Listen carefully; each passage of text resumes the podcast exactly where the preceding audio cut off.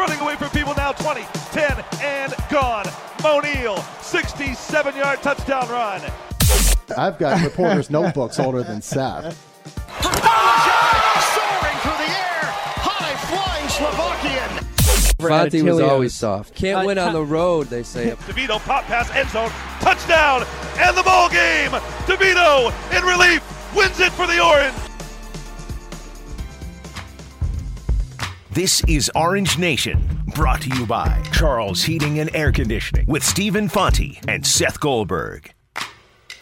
Good afternoon, everyone. Glad to have you with us alongside Seth Goldberg. I'm Stephen Fonte as we welcome you into a Tuesday edition of Orange Nation. We want to hear from you 315 437 7644. We've blocked out all of our number one to take your calls. We can continue our conversation from yesterday on SU football. We can certainly get into some NFL football as well. It is Tuesday, which means top and bottom five.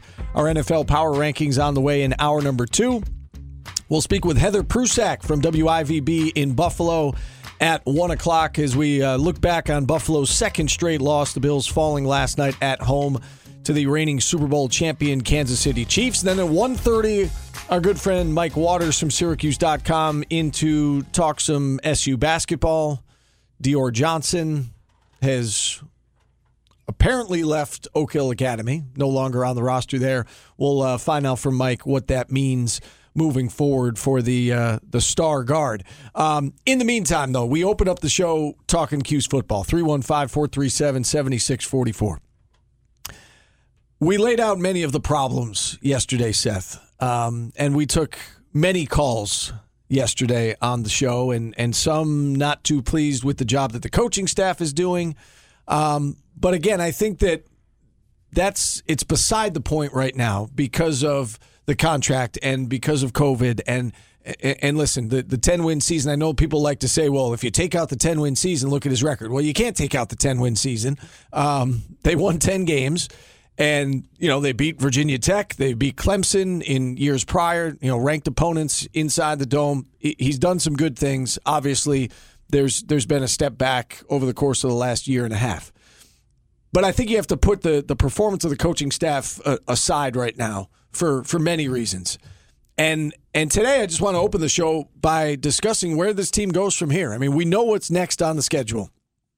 It's Clemson. They're 46 and a half point underdogs now. I mean, when the line first opened, it was around, you know, 38, 39. Then I saw another place it opened at 44 and a half.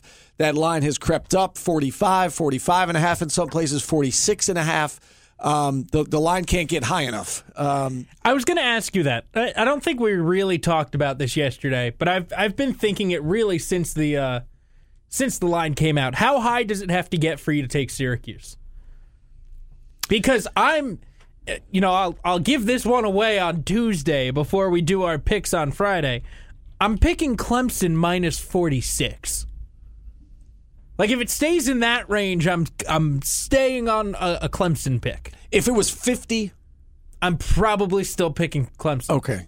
I think once you get to 50, because I think if you get into the mid 50s, I, I've got to think about it. I mean, it. we know what Georgia Tech or what Clemson just did to Georgia Tech, 73 to 7. I- I have to imagine that if and when, and I'll say when, Clemson builds a huge lead on Syracuse, at some point they're going to call off the dogs and, and pull out the starters. Um, but they did that last week, and then they kept scoring. Their punter completed two of three passes with a touchdown, I know. What did they have at halftime? 52 points? something like that. It's hard to take your foot off the gas in the first half, and they had 52 points at halftime. Um, they took their, they very much took their foot off the gas in the second half. They only scored 21 points after halftime. So if Syracuse can keep that number down in the first half, I do think Clemson will call off the dogs. It's listen, it, I- I don't know if SU is going to score, um, but you figure Clemson will call off the dogs in the you know in the 50s somewhere, 55 seven. You think they're going to score? I don't know. I don't know. Because that was I the think- conversation we were having here in the office yesterday, too. I do think there's a chance they'll score late.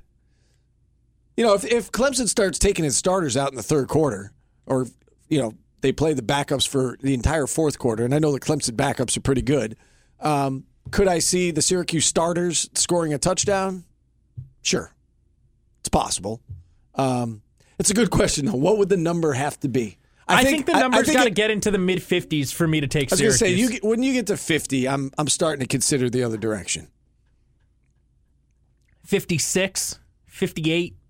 I mean, that that's a lot of points. I know that's when I that's when I'd be thinking I know I know what they just did to Georgia Tech, but again, at some point they're going to call off the dogs.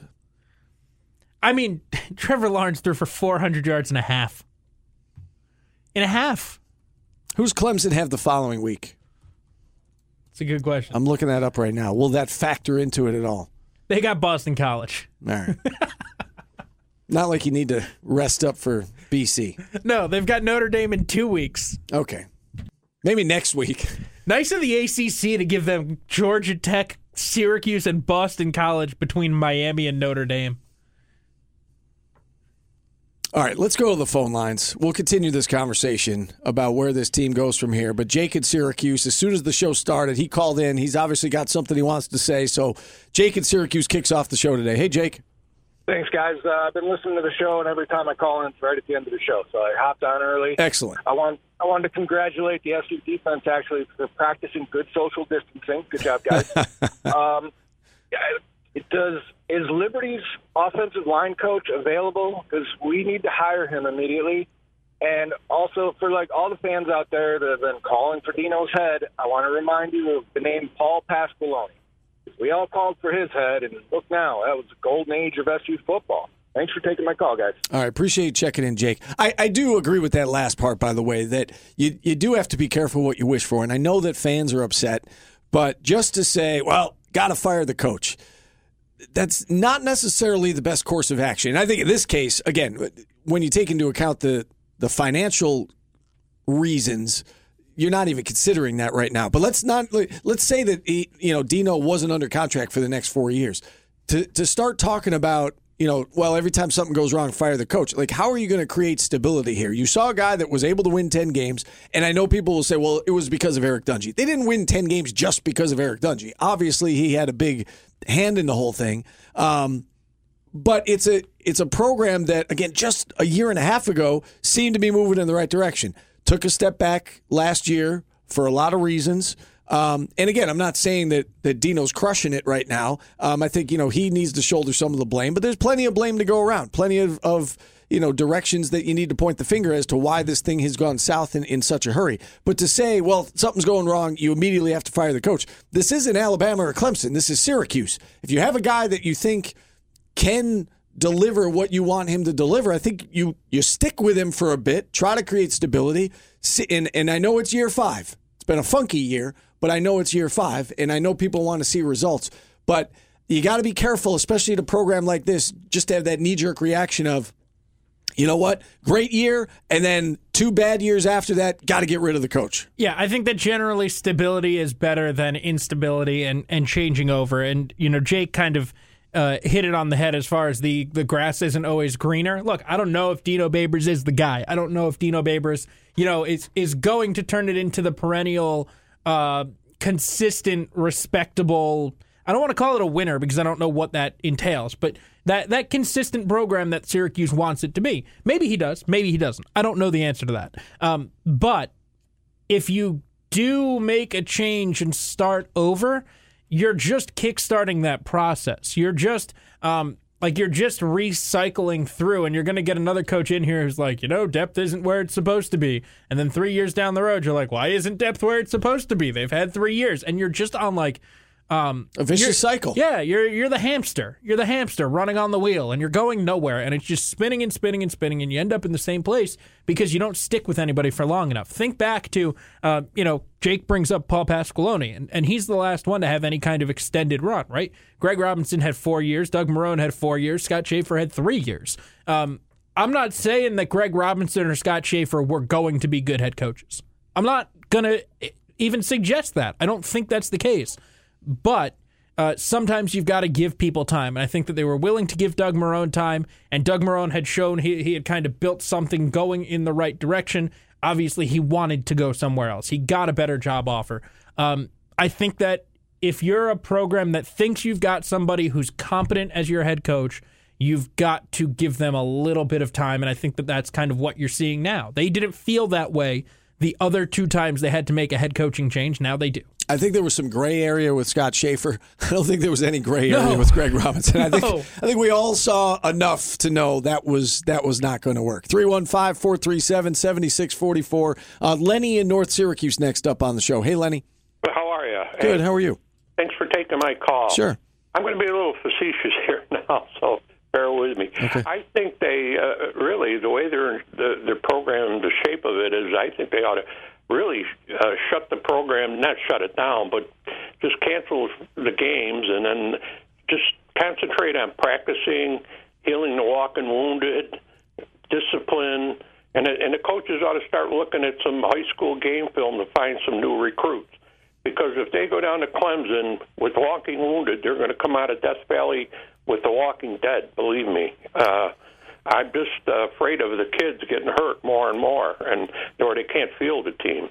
Yeah, and and that's that is an interesting point, Lenny. And I know you're kind of saying it tongue in cheek, but it is a legitimate concern this week. I think in particular that you're about to take on the top ranked team in the country, and you are already seriously undermanned. You already have a ton of injuries, and to go down there.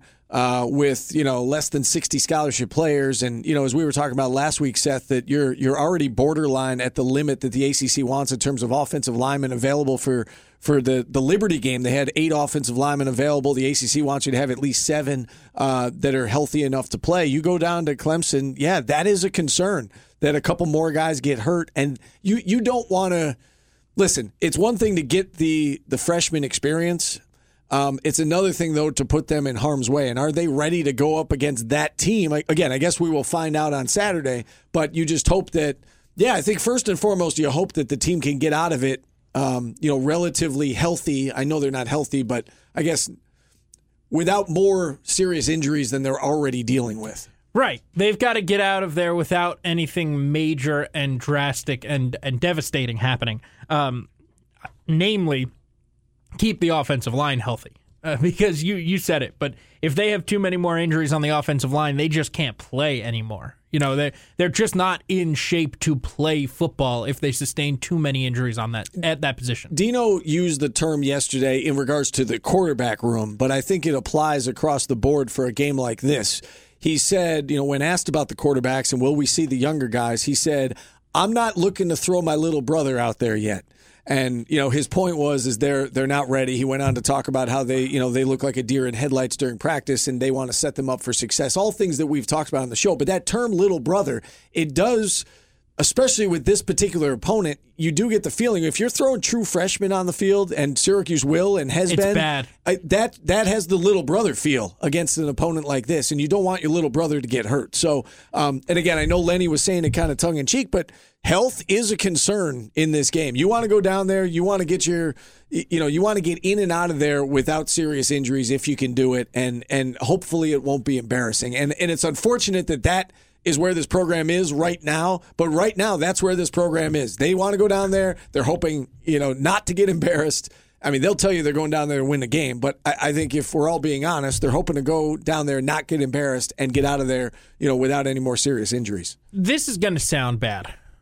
I'll, I'll preface it with this is going to sound bad. But you say um, you say you don't want to throw little brother out there. You'd have a feeling of of being little brother throwing the freshman out there.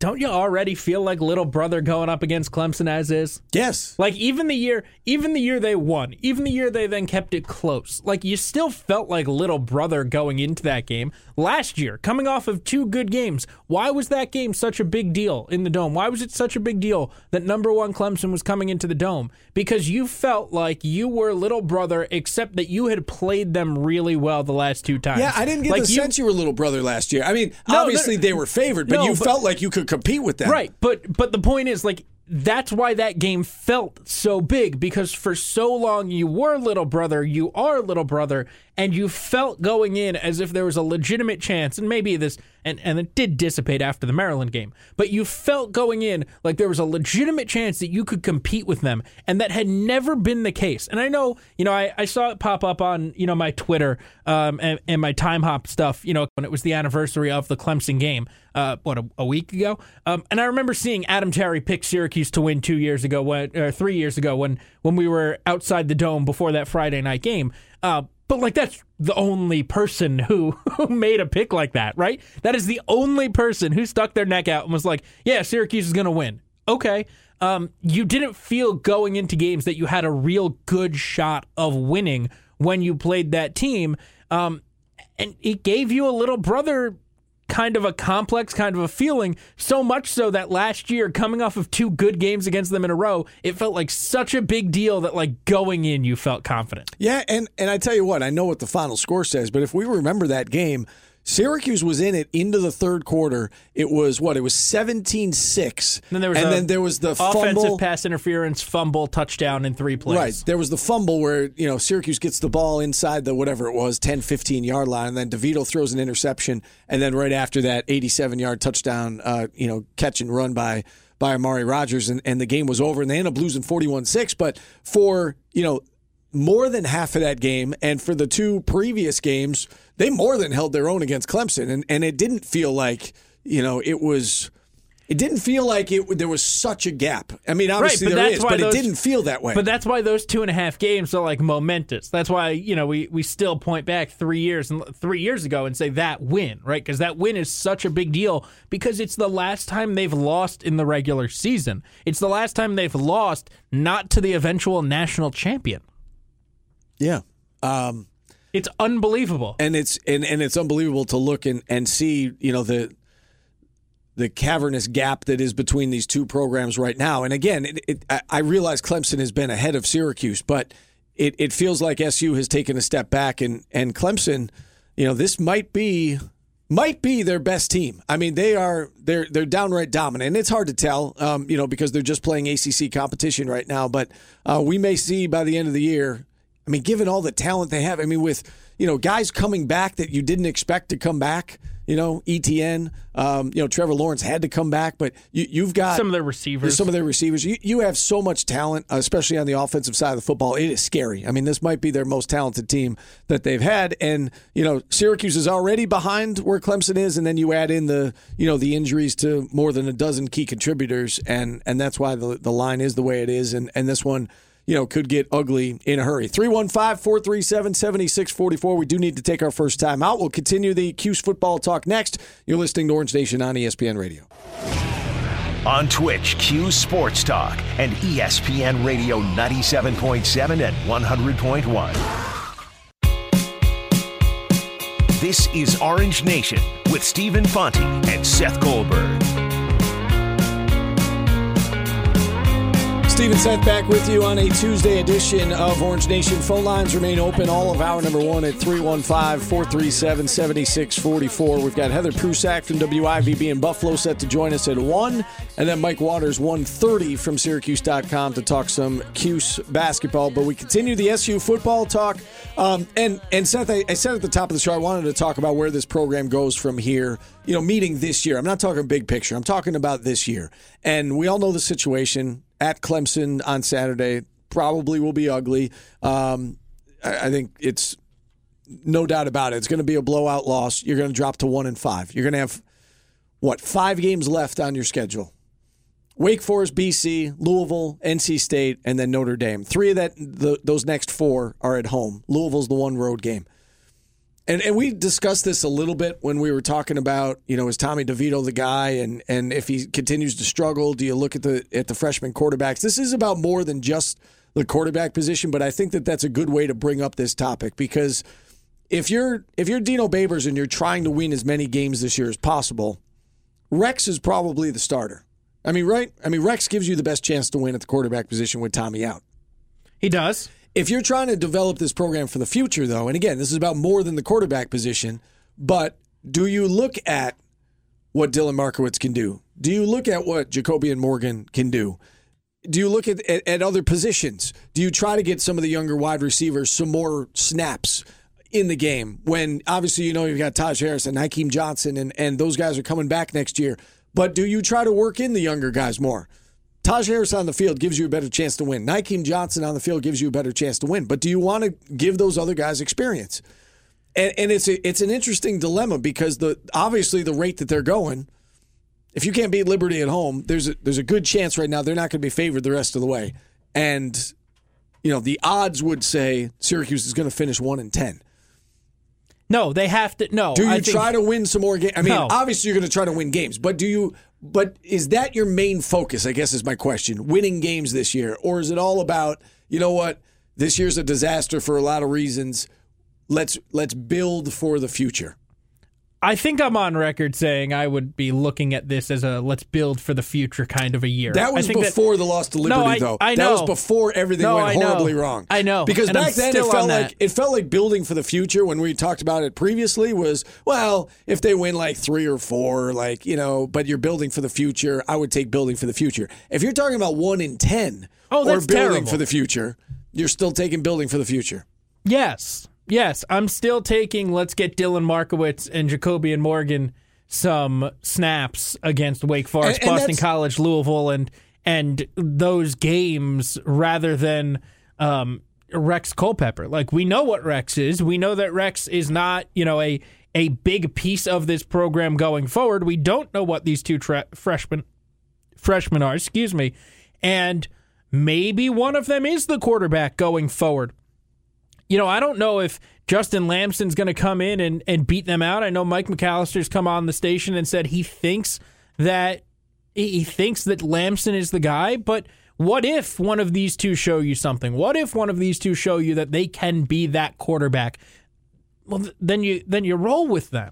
And so I, I think that it's important to see what you have there. It's important to see what you have uh, in the wide receiver room. It's important to get guys snaps at linebacker so that they're you know in a better position to succeed next year. Yeah, I think that you try and get as many people reps as you possibly can, so that you know who you have and what you have moving forward. It makes a lot of sense. But given the loss to Liberty, does it change anything?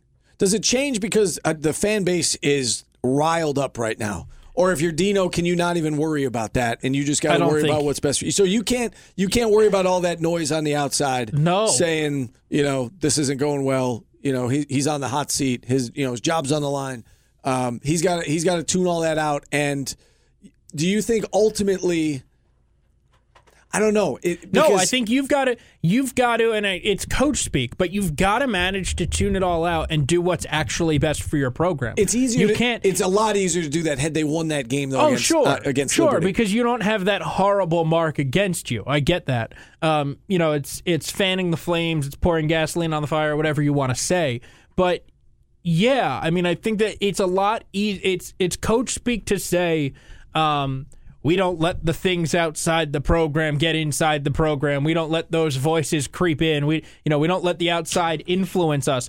But you really can't let the outside influence you. You know, in my opinion, I think that you've got to get as many guys who will be a piece of your team snaps. Now, for some people, that means the guys that you've already been playing. Like that means Geoff Cantin-Arku and Mikel Jones and Steve Linton and Stefon Thompson at the linebacker level. They've got to play, you know, and you've got to let them go. It means Garrett Williams at cornerback, you know, who's a redshirt freshman who's playing well uh, this year. I'm not talking just about at positions where you're not playing well or playing guys who haven't been playing all season. You know, Ja'Had Carter needs to be getting snaps also. You know, when he's healthy, he's got to be playing because you're not going to have Andre Cisco next year. Uh, you know that already. You might not have Trill Williams next year. You might not have Ife Melifonwu next year.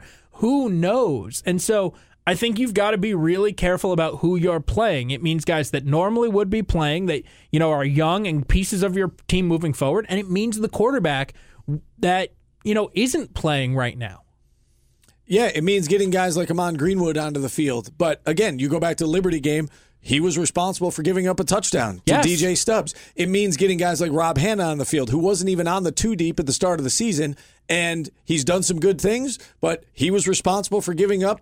Or probably most responsible, I would say, for giving up that long touchdown run uh, to start the game to uh, to Shedro Louis. Um, those guys are going to make mistakes, and so that I guess that's my point is that if you're if you're going to roll with the young guys, you're not giving yourself the best chance to win. And maybe in those cases you are because those guys have to play because of injuries. But again, going back to the wide receiver position or getting more of a look at Cooper Lutz or, you know, again, the, the young quarterbacks. If you put the young quarterbacks out there, they're not giving you the best chance to win, but you are developing the program. And I guess the point that I'm making is, you know, if you had beaten Liberty, it's a much easier sell to the fan base, even if you had only two games, because you could point to and say, well, we beat Georgia Tech, we beat Liberty, and if we had played those other three non-conference games, you know, Rutgers and Western Michigan and Colgate, there's your five wins from last year. It's not a step back. I know two wins looks awful, but we were playing all ACC teams. You you can sell it to some degree had you beaten Liberty.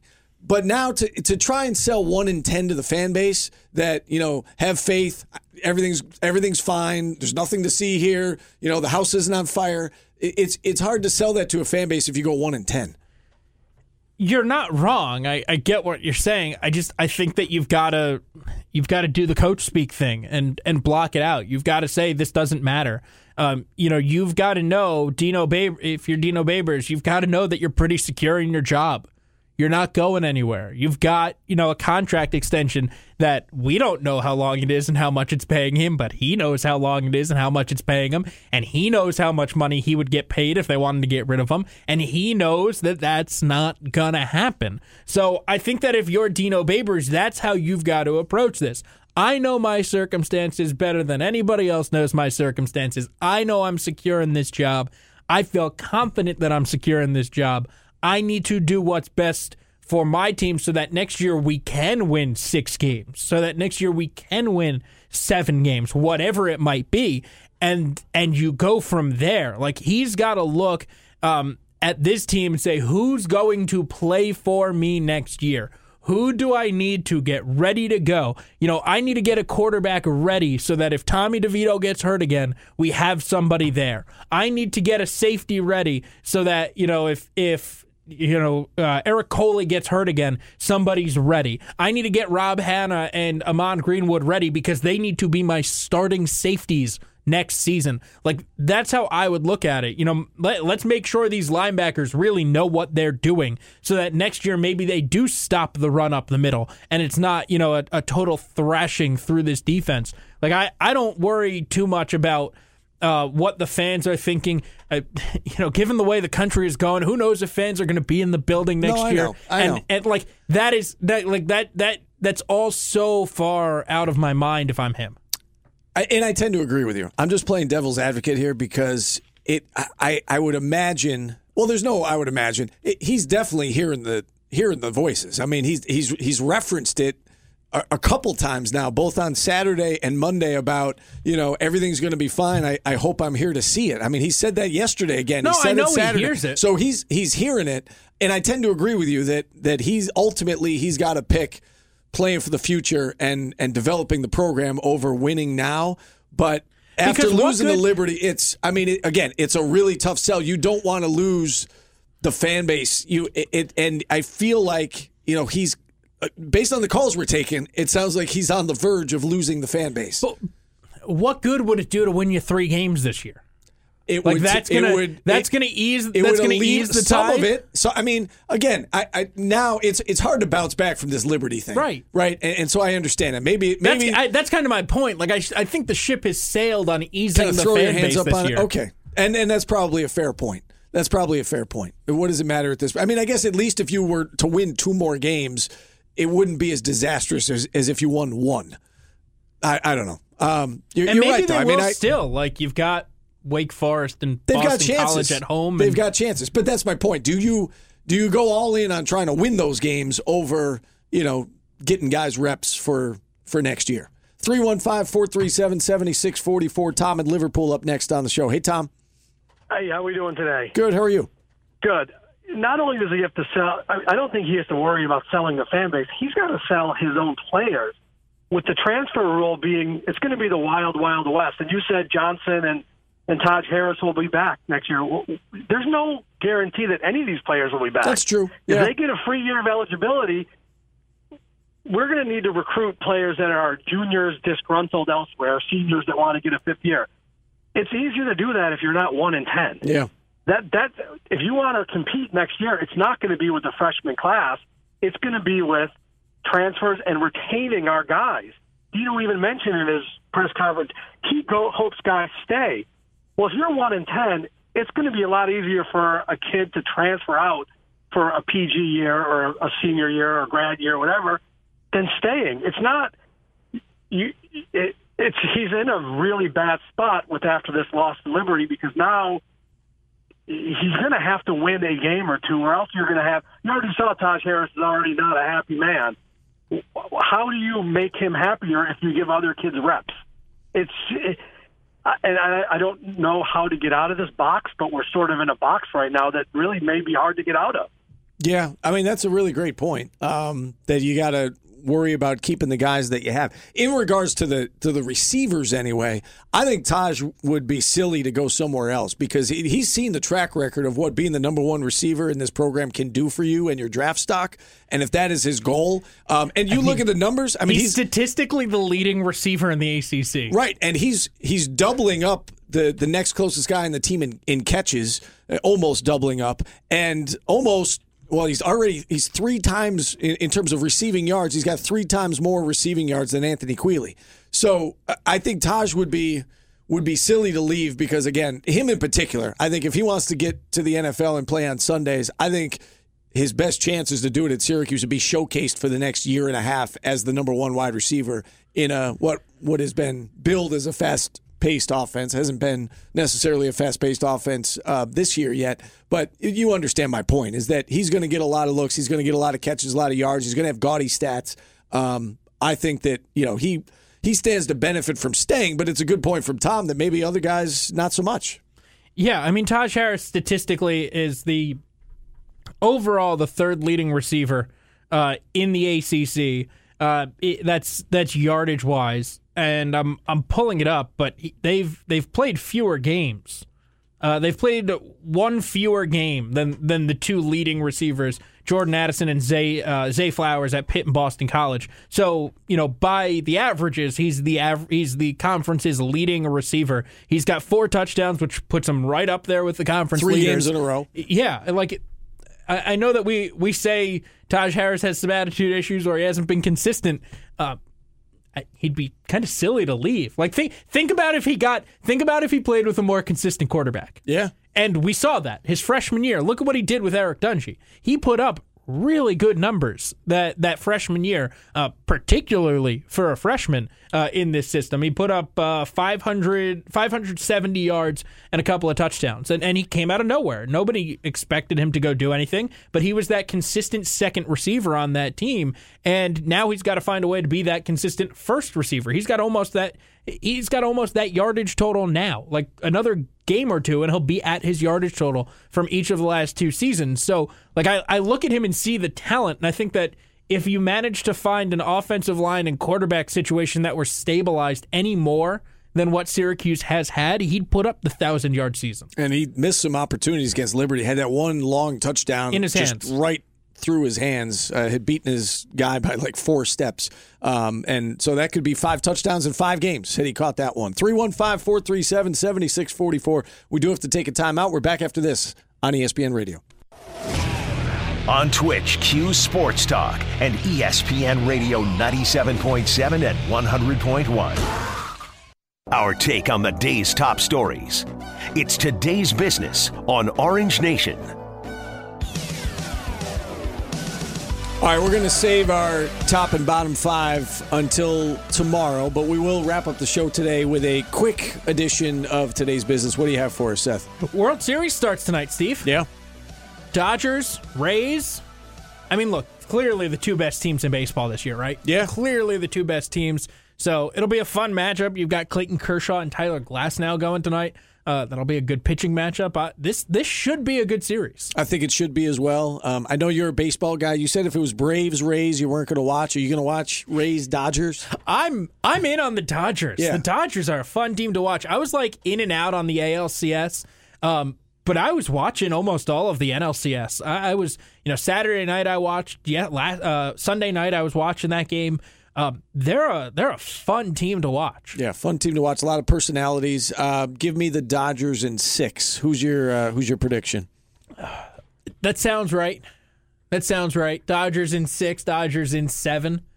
Um, it's I, I don't think there's going to be a quick series either way. I hesitate because I, you know, I think that they're both so similar. I think they're both so similar. You've got two starters on each side that like you feel confident about, and even at that, like one of the two starters on both of them is like a little questionable. With Right. like Clayton Kershaw is like a little iffy on on uh, you know the Dodgers side just because of his postseason track record, and Blake Snell is just like a little iffy on the Rays side because like that, you know, he's up and down. Don't know what to expect, Yeah, yeah. like he's he's not that dominant Cy Young guy that he And was a couple Kershaw's of years been ago. battling the back issue. Yeah. So, and I think that they're just so similar. Like they hit a lot of home runs. They, you know, that's how they score. They've got good, Neutral fun site. young players. Yeah. Uh, it's the first time that all. It's the first time that every World Series game will be played at the same stadium since 1944. Uh, that is when the St. Louis Browns and St. Louis Cardinals played each other. They played at the same stadium. It also happened with the Yankees because the Yankees and Giants both played at the Polo Grounds. Did you know that off the top of your head about St. Louis? I'd seen it. I'd seen it a couple weeks ago. All right, fair enough. I didn't know if you were just that locked I, into no, baseball. Well, you know what? I, I it's not even a couple weeks ago. It's probably a couple months ago. When they whenever they announced the neutral site World Series, I saw it. All right, fair enough. Was at Um, Sportsman Park. I think Paulie was working the radio broadcast. we've got about two minutes left. What else you have for us? uh, how about down in Miami? Tua Time.